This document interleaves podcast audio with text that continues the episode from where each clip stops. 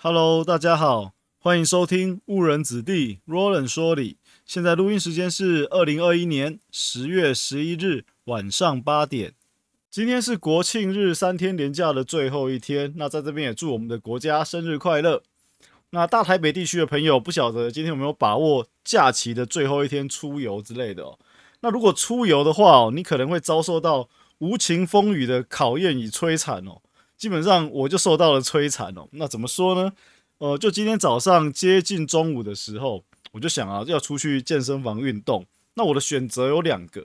一个是离我家比较近的，大概走路两三分钟就可以到的。那另外一个是要走一下下，然后又要转个捷运才可以到的健身房。可是呢，我在比较远的那个要转捷运的那个健身房是会员，那比较近的这个是没有会员嘛，所以我去就要再额外的单次付费。那我今天就想一想啊。最后要决定去哪一个呢？我就决定了去比较远的那一个。那为什么呢？因为我前一阵子骑 U Bike 有参加活动，那刚好有抽奖，我就抽到了。那他指定我说要要到某个地方去换那个奖嘛。那刚好我的运动的健身房就在那个捷运站附近，就是他指定的捷运站附近。好吧，那我就就去远一点的健身房，然后就顺便去领那个奖，这样子哦。就没想到呢，一出门呢，刚好是今天早上。我认为是风雨最大的时候啊，基本上就是跟台风没什么两样，雨伞也拿的可以拿的不是很稳，因为风很大，然后雨基本上是从四面八方这样打过来哦，所以就受到了无情风雨的摧摧残与洗礼。所以今天早上出门的朋友，可能不少人跟我有同样的遭遇啦。不过希望哦，我们被水浆冲一冲之后。也可以顺便带来一个遇水则发的气势哦。希望接下来金融市场台股继续开门的时候，我们的操作可以更加顺利哦。基本上这也只是一个妄想啊。但人生在世不做梦，好像也不像个人嘛，你说是吧？上一集跟大家分享到了美国债务上限的问题嘛，那现在来跟大家追踪一下最新的状况哦。基本上在上一集的节目中就提到，在美国的国会里面。他们已经把这个债务上限沦为在野党跟执政党一个协商的工具哦，所以说基本上不太会让美国发生公债违约的情况。所以呢，在这个礼拜最新的进度哦，果然也是照着这样子的发展下去进行的哦。那基本上呢，他们国会呢就快速的达成了一个短期的协议，就是暂时可以让美国的债务上限再提高一点点哦。那所以呢。目前美国呃国库会破产的时间哦，本来从预估的十月中下旬，现在又延长到了十二月初哦，所以又多了一两个月的这个空间出来哦，可以继续做一些呃你来我往的协商之类的，所以暂时美国的债务不会有违约的危机，那基本上就是要到十二月嘛，所以在十一月之后可以再继续观察说这一场戏他们要怎么唱下去哦，但我认为呢，如果真的不想违违约的话，可能又会像。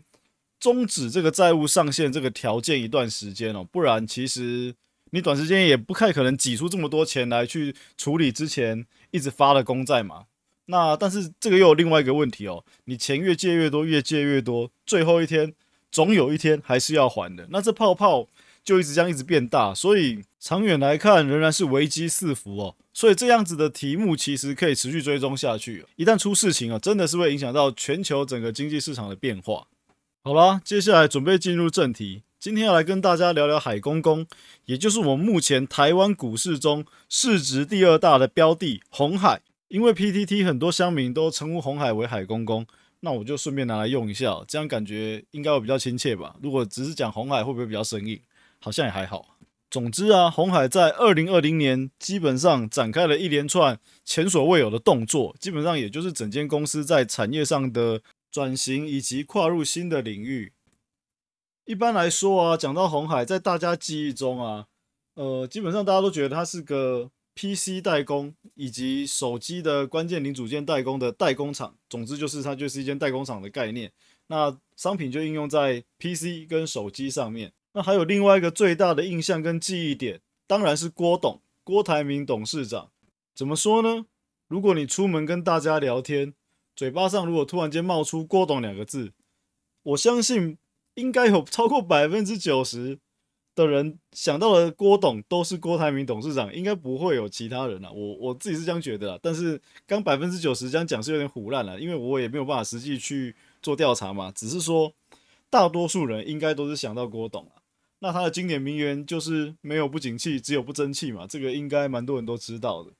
那接着呢，他更有名的就是参选总统嘛，忧国忧民。然后这一点呢，就一直持续到现在。所以呢，郭董的形象其实一直生根在我们台湾人民的心目中哦。那以上应该是目前市场上比较多朋友记忆中的红海。你讲到红海会想到的东西，大概就是这一些哦。那接下来呢，就是要跟大家讲讲说，你可能记忆中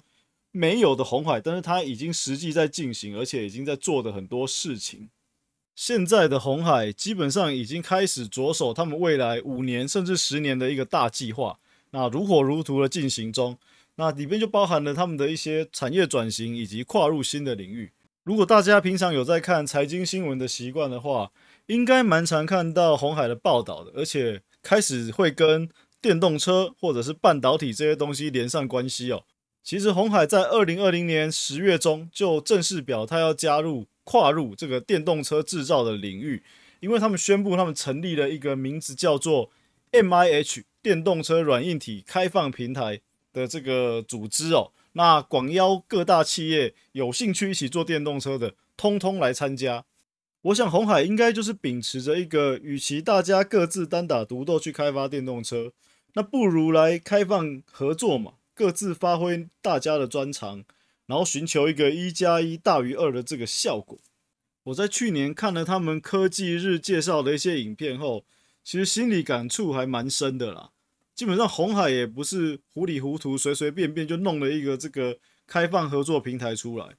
他其实做这个动作，一切都是有迹可循的。那循什么呢？等下会跟大家介绍。基本上他是采取了 Android 在手机市场上能有一席之地的这个成功的商业模式，所以呢，红海才仿照这样子的商业模式，以这样子的模式为基础来去创建一个电动车的开放平台。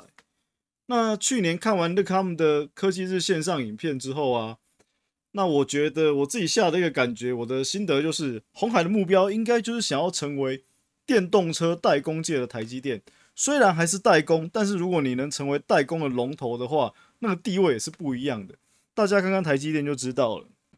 其实过去在我的印象中，有一段时间呢，大家就会吵说。哎呀，要做品牌好，还是要做代工好？那很多人就一面倒的说，哎呀，基本上要打出国际，一定要做品牌啊，怎样怎样怎样的。但是到了这几年，从台积电的身上可以发现，基本上你把代工的技术做到极致，这何妨不是一种品牌呢？你不用为了硬要去发展品牌，然后把自己搞到身败名裂。讲身败名裂好像有点严重，呃，乌烟瘴气好了。所以基本上现在从现实的角度来看哦。这这个问题应该是没有什么特别的标准答案。那基本上你只要能够把事情做得好，做到极致，追求卓越，都是有机会成功的哦。基本上就是条条大路通罗马的道理啊。继续回到去年红海科技日，让我印象深刻的一些片段。那当天的讲者之一，他有用了一些 PPT 嘛，在介绍他们的 MIH 平台，里面就引用了媒体称呼为创投教父 Paul Graham 所说的一段话，来开场描述。红海跨入电动车领域后所要达到的一个境界，那一段话的内容就是在说啊，特斯拉呢是目前电动车界的 iPhone，但是呢，谁会成为目前电动车界的 Android？所以目前电动车界是还没有 Android 的存在的。把特斯拉跟 iPhone 归在一类，这个意思是象征着。独立开发商品的一个模式，也就是我从头到尾所有东西几乎都自己制造、自己来这样子哦。那 Android 的又是表示什么呢？Android 就是一种开放合作的模式，所以红海就把这样子的模式当成他们的使命跟目标以及执行的方法，所以他们的目标就很清楚啦，就是要成为电动车界的 Android，也因此就成立了红海的 MIH 电动车平台。接着就来聊聊。Android 系统为什么会成为目前在手机作业系统上面的霸主？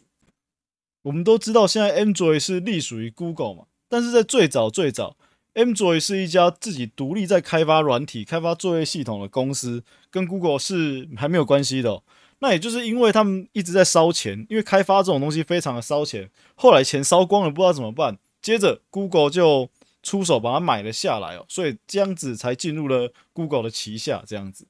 那我们再把时间拉到二零零七年那个时候，Google 那时候开始啊，就开始跟多家的软硬体制造商，还有一些电信商，他们就成立了一个叫做手机开放联盟。那 Google 为什么要做这件事情呢？因为他想要对抗当时最大的假想敌，也就是微软。他们要防止微软把桌上型电脑作业系统这个成功的经验，很快的复制到手机作业系统上面。那个时候的手机刚好正处于一个世代交替的状况。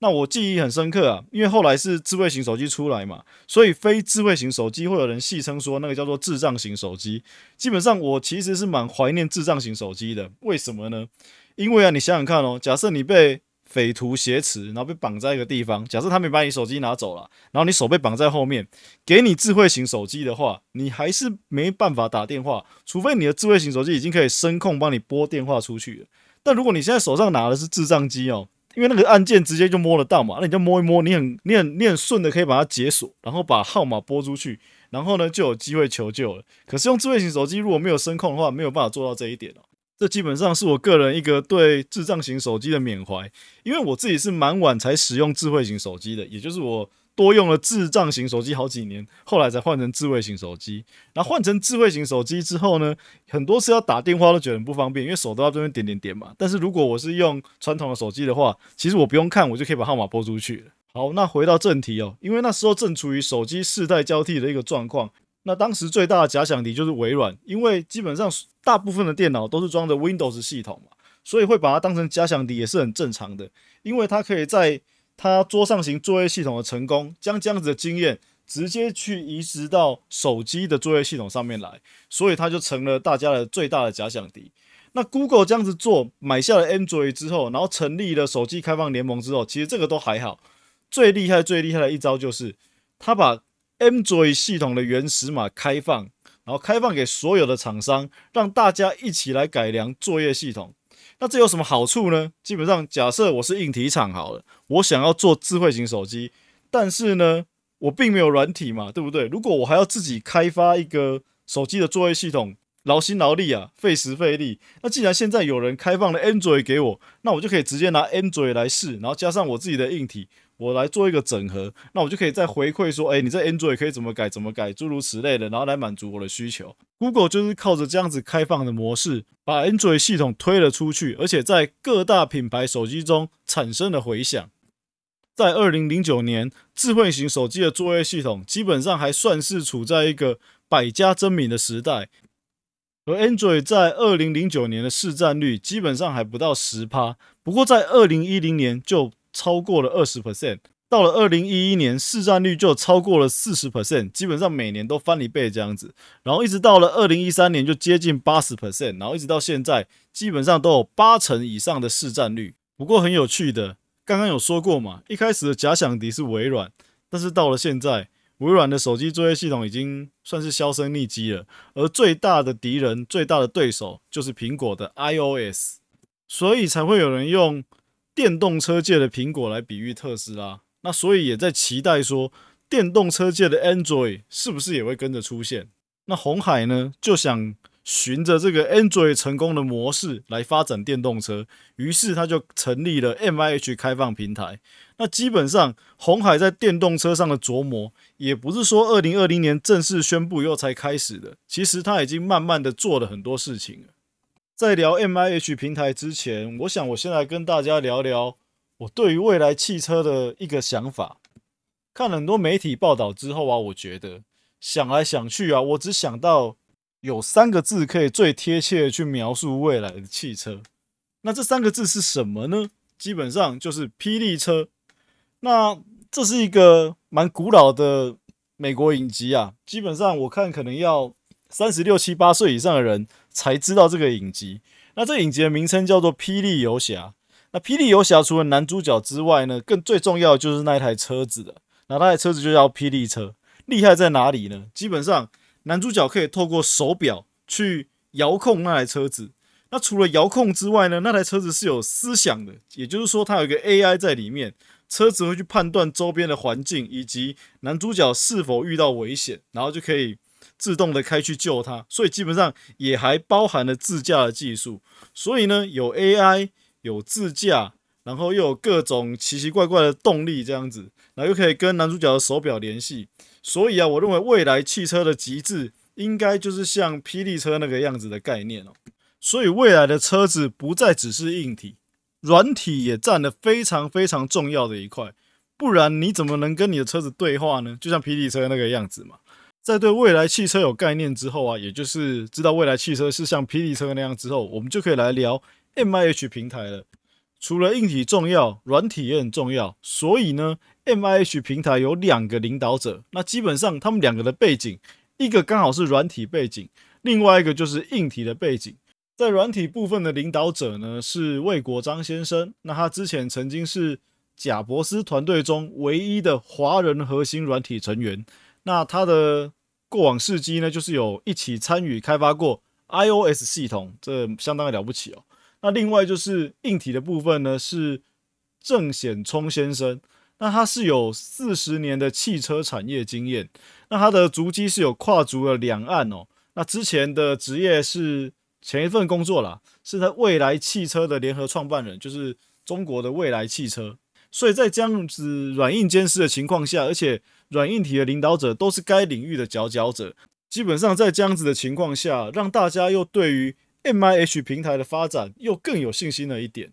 那由于 M I H 平台里面，他们希望加入的厂商有软体商、硬体商，通通来没有关系。那在类比到前面跟大家介绍 Android 成功的模式的情况下，大家应该已经可以想象哦，这个 M I H 平台之后会怎么运作？基本上就是像这样子哦。在平台上有硬体商嘛，又有软体商嘛。那假设我是软体商好了，那我想要设计一些，例如说车用电子或者是车用软体里面的一些东西，但是呢，我并没有硬体的汽车结构嘛，或者是车体啊。那如果我要自己去开发这个车体的话，不就费心费力吗？因为我的专长是在于写硬体这些之类的东西，或者是发展 AI，anyway 都可以，反正就是软体相关的。那现在有了这个平台合作的情况下，我就可以去平台上面挑选。我想要的车型，或者是我想要的硬体各种结构，然后来嵌入我的软体，然后我就可以利用上面的硬体跟我的软体做一个测试，做一个结合测试。诶，如果测试好，测试的不错，然后弄出来产品效果也好，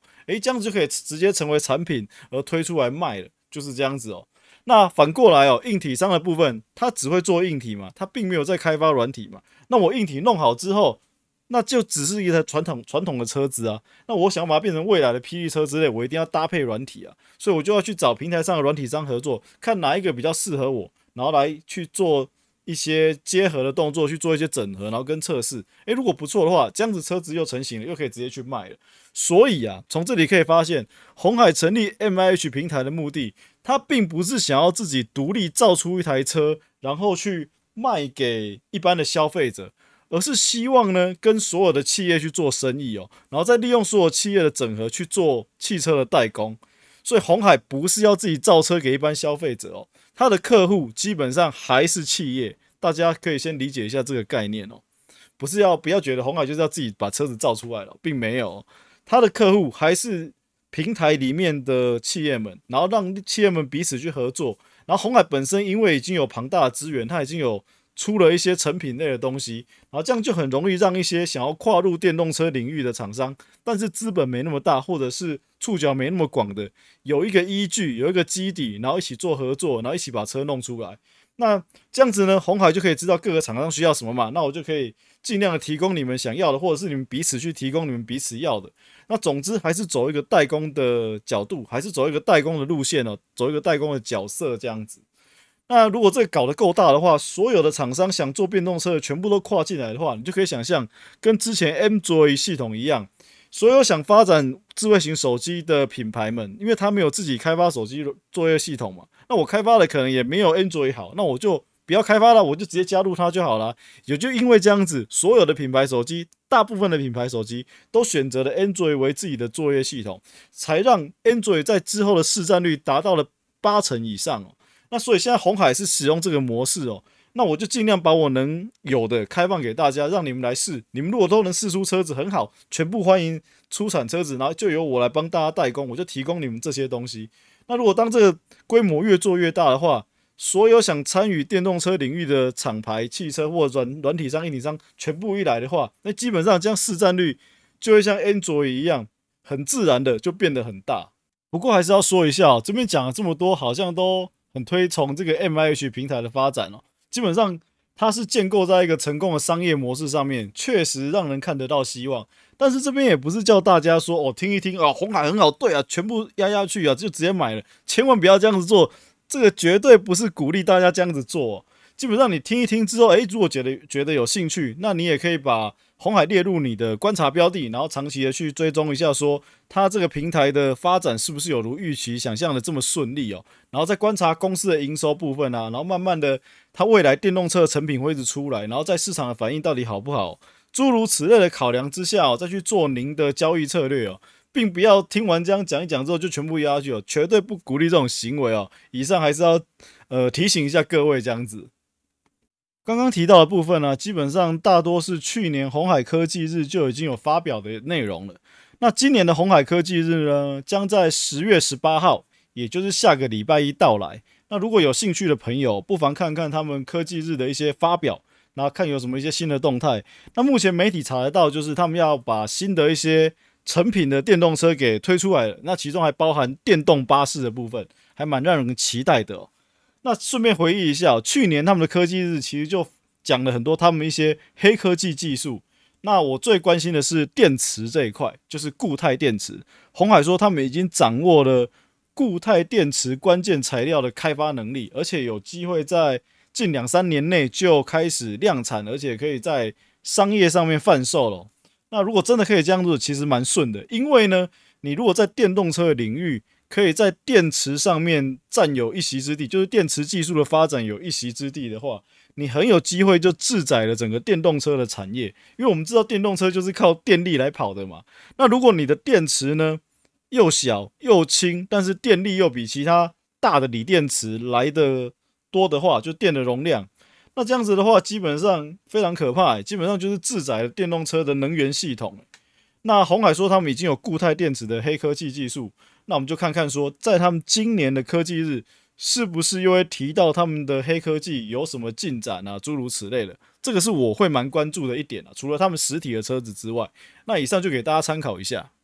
最后又到了我们科普分享的时间了。那今天就不捞过界。为什么说捞过界呢？因为之前有几集啊，都讲了一些细菌啊、病毒之类这种议题啊，就是比较偏生物方面的。那我自己学的是物理啊，所以我们今天就回归到比较接近物理的议题，那是跟地球有关的，就是一些地球科学的东西。这一篇报道是我在 Science Alert 这个网站上看到的。那如果有兴趣的话，我会把它放在节目内容介绍那边，大家有兴趣可以去点点网址。虽然是英文的，但是利用 Google 翻译也可以帮助你看得很清楚哦。那首先我们先从全球暖化来谈起，基本上其实也不用特别谈，我们应该都感受得出来。最近一年比一年没有那么冷哦，就是冬天的时候你都不觉得很冷。像我自己是一个比较不怕冷，但是比较容易流汗的人，所以我都会蛮期待秋冬的来临的。但是在这几年呢，我发现好像都没有明显的秋天跟冬天了。那真正冷的时候，其实也没有冷到哪里去哦，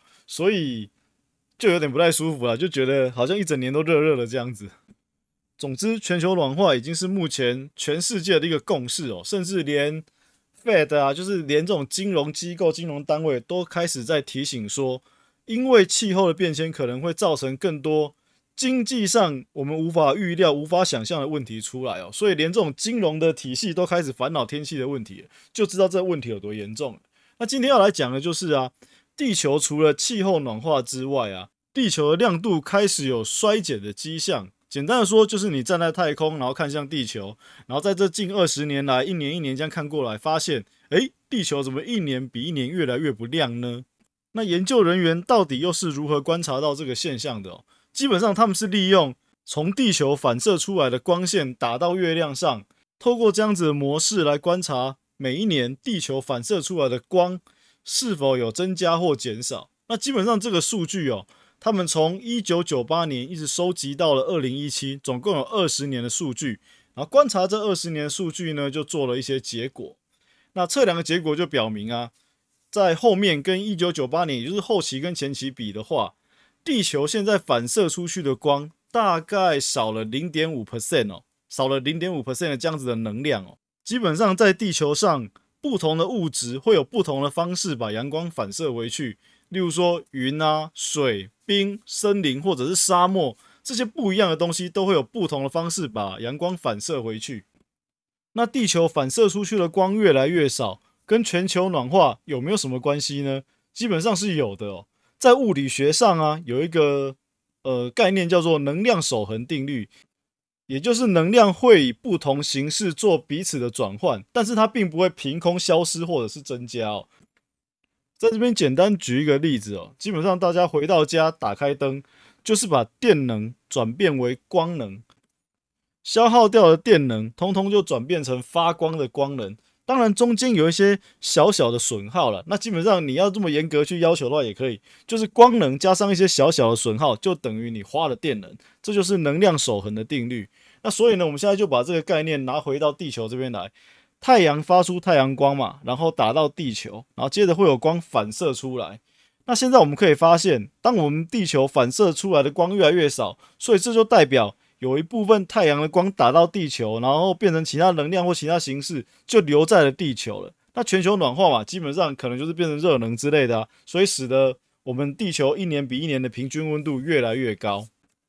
所以啊，在这个研究里面呢，就有提到说，目前气候的变化可能就是由太阳的强度、发光的强度，然后跟地球把光反射出去的反射率，还有呢一些温室绝缘以及人类污染。同时演变所引起的，所以目前温度会越来越热，大概的基本主要大的变因就是以上这几个部分。所以这个光反射出去越来越少，基本上主要的原因应该就是我们人类的污染啊，或者是我们的一些温室效应所造成的。总之，地球只有一个，那希望我们大家也可以一天比一天更环保一点，让我们的环境可以更好。那以上就是今天的这个节目，那就祝大家身体健康，之后操作顺利，拜拜。